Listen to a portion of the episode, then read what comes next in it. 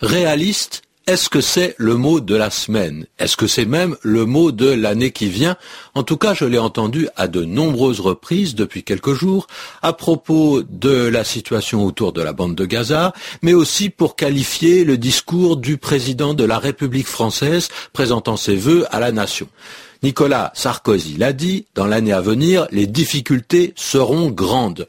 Donc, il n'a pas caché à ses concitoyens l'état des choses. Il n'a pas essayé d'adoucir le tableau. Il envisage une période à venir difficile. Et c'est probablement pour cela que son discours a été appelé réaliste.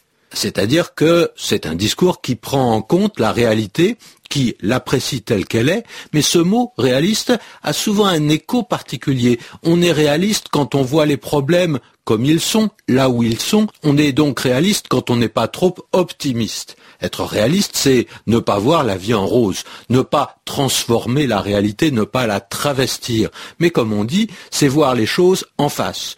Le mot a de nombreux contraires, selon le sens qu'on lui donne. Hein.